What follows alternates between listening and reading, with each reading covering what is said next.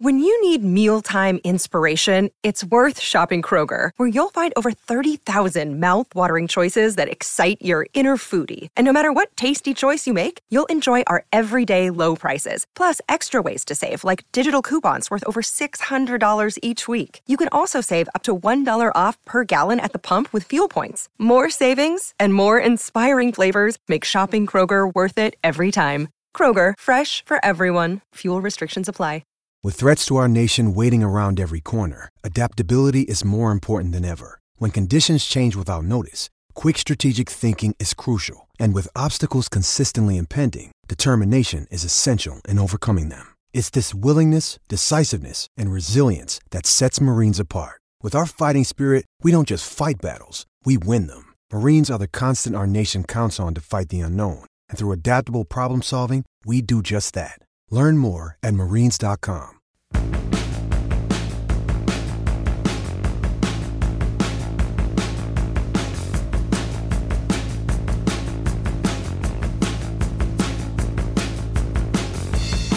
Welcome to the Dale Lolley Show here on the DK Pittsburgh Sports Podcasting Network. I am your host, Dale Lolley, and the Steelers wrapped up day three of their training camp practices.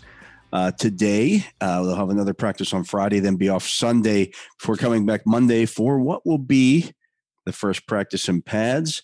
Um, it should be an exciting uh, time. I know the players are very jazzed up about this. They're getting tired of hitting each other, I think, already, which is kind of surprising. But I also think that part of that is because I think offensive line coach Pat Meyer is trying to establish a mentality with that offensive line unit. And I had a chance to talk to Pat today, and he was speaking about you know how he was um, how much they hey do, do you want to run the ball better this year? Obviously they do and he says it's t- it's a tough league to get clean runs in all the time. To be honest i'm not too concerned with what went on last year. It's a new year. We've got new schemes new techniques that we're going to do. We're going we're we have to establish the run and we're going to establish the run especially with the back like that referring to Najee Harris. That's been a big, big focal point for myself in that line. Um, but I also think another focal point is just being being more physical, getting off the ball, dry, you know, not accepting the blow, but delivering the blows. And they're not in pads yet, so it's tough to to, to look at that. And we won't know that, uh, you know, until we see more of this physicality uh, when they start getting the pads on on Monday. But these guys have a little bit of a chip on their shoulder. They've heard what you and I and everybody else have said about their offensive line play in 2021 that it wasn't good enough, that they were getting beat up. And these guys are taking it to heart. So I think that's interesting that that uh, you know they're going to that, that there have been a couple of minor scrimmages skirmishes I should say um, in camp this year, and it's been offensive linemen kind of pushing the envelope a little bit, playing with a little bit more of an edge. So I think that's something to keep an eye on here as the Steelers get into uh, you know more of these padded practices and then the preseason. You know, and Meyer said, "Hey, that's all good. You know, we want to see guys finish. We to see these guys finish a play." And he was said, well, you know, sometimes you get guys that finish even after the play. And he's like, hey, as long as the, the yellow flags don't fly, I'm good with it. He wants guys finishing. And that's why, you know, I, I think that this uh, offensive line, I mean, it's a young offensive line. Mason Cole's 26. Everybody else is younger than that. These are guys that, that, that are going to get better. And I think if you play with that mentality that you're going to deliver the blow and not accept it, I think he can be much better unit. And you know, the Steelers want to they want to develop that physicality. They want to run the football better, not necessarily more. I know a lot of people are looking at that as more. They want to run it better. You know, Najee Harris averaged four yards a carry last year. If he's up around four four, four five per carry this year, that's a big difference. And you don't need to carry them the ball as much. You know, people say, well, how can they not how can they lessen the load on Najee? I don't know that you necessarily lessen the load, but if you run the ball better, that goes a bit a long way towards fixing some of the ills. And and I also say this, you know, some of the some of the uh, workload on Harris is taken off of him by quarterback runs that are designed and not designed, and some of the stuff that they're going to do with the wide receivers and, and running backs um, running out of the slot or running jet sweep motions or end arounds and things of that nature. We've seen quite a bit of that at this training camp. They've they've had some two back sets again, as they did last year, with one of the backs being in this in the slot.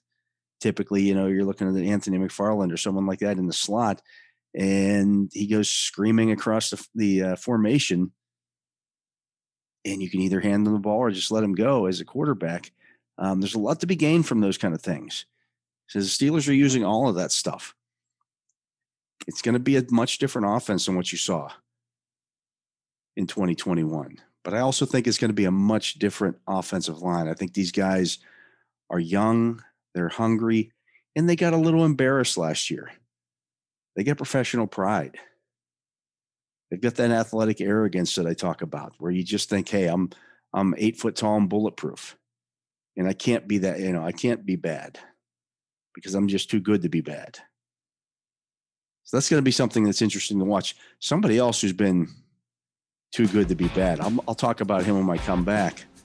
But uh, you are listening to the Dale Lolley Show here on the DK Pittsburgh Sports Podcasting Network. I am your host, Dale Lolley. We'll be back with more right after this.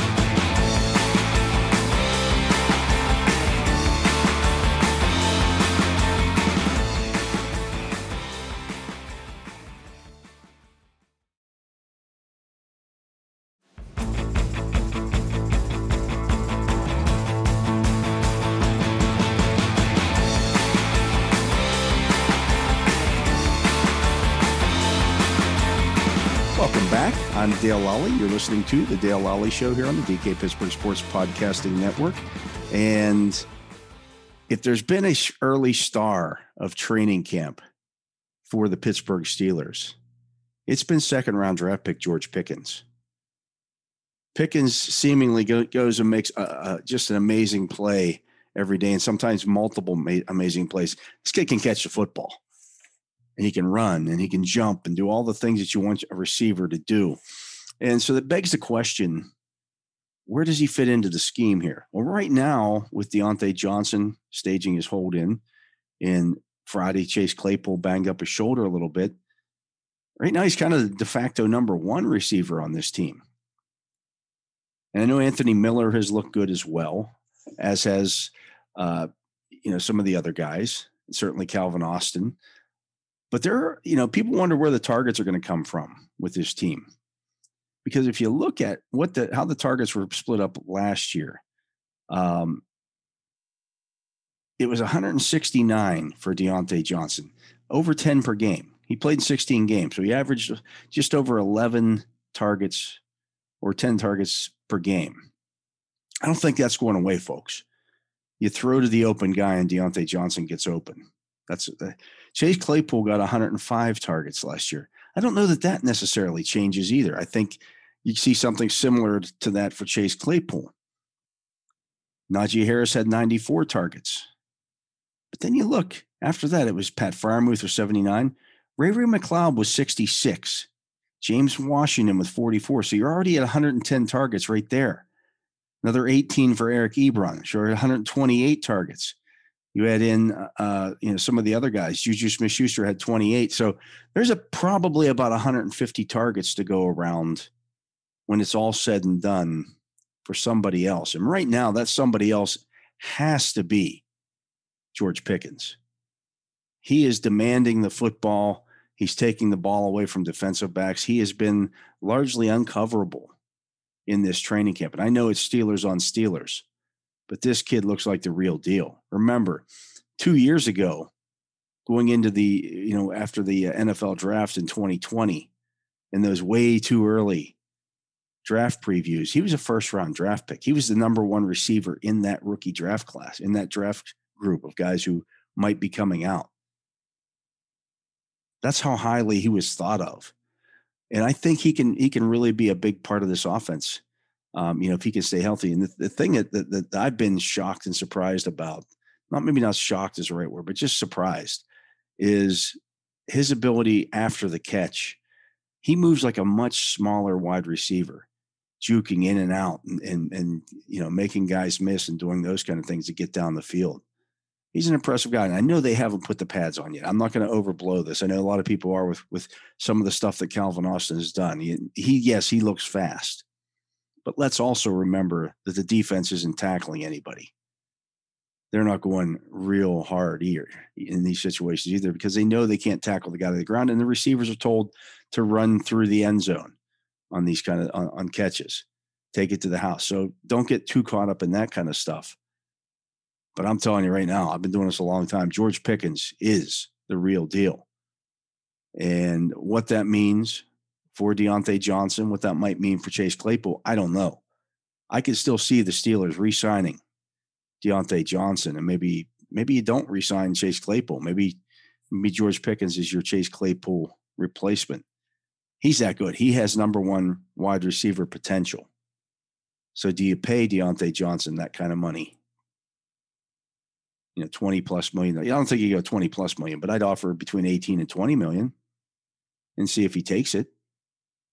It's a way more money than he's making now. So maybe he does. He said he wants to stay here. Well, prove it show that you want to stay here by taking a lesser market value. Because two years from now, the, the NFL salary cap is going to be two hundred and fifty million dollars. You can write that in, in, in, down right now. It's going to be something in that range. So they're going to have money. I'm not concerned about you know people saying, "Well, you're overpaying Diontae Johnson." I don't know that you are, because right now he's a top 15 to 20 wide receiver in the NFL. But George Pickens has the opportunity to be a really, really good. He has a he has a chance, chance, and I, I don't want to blow this up too much early, but with that talent level, what he can do, we might be talking about a top 10 wide receiver with him. And it's never too bad. It's never a bad thing to have too many good wide receivers. It just isn't. So, you know, I, I think you try to get something done there, see what happens. But man, George Pickens has easily been the early star of training camp here for the Steelers in 2022. That's going to do it for today's show. We appreciate you listening. Of course, you can listen to all of our shows here on the DK Pittsburgh Sports Podcasting Network. We got DK's Daily Shots. We got stuff on the Pirates, the Penguins, of course, the Steelers uh, broadcast, and you also get some Pitt and Penn State as well. There's lots of stuff to uh, to go around on here. Lots of good listens go ahead and do that. We always appreciate that. Like us on whatever outlet it is that you are listening on. We like that as well. And I'll be back with you on Monday when the Steelers uh, come back to practice. No, there won't be a show on Saturday. We'll be back on Monday. Maybe kind of preview what it is I'm looking for in that first day in pads. It'll be back on back. I'm just going to give you a little bit of a hint. We'll do that when we come back. I'll talk to you Monday. Have a good weekend. Bye.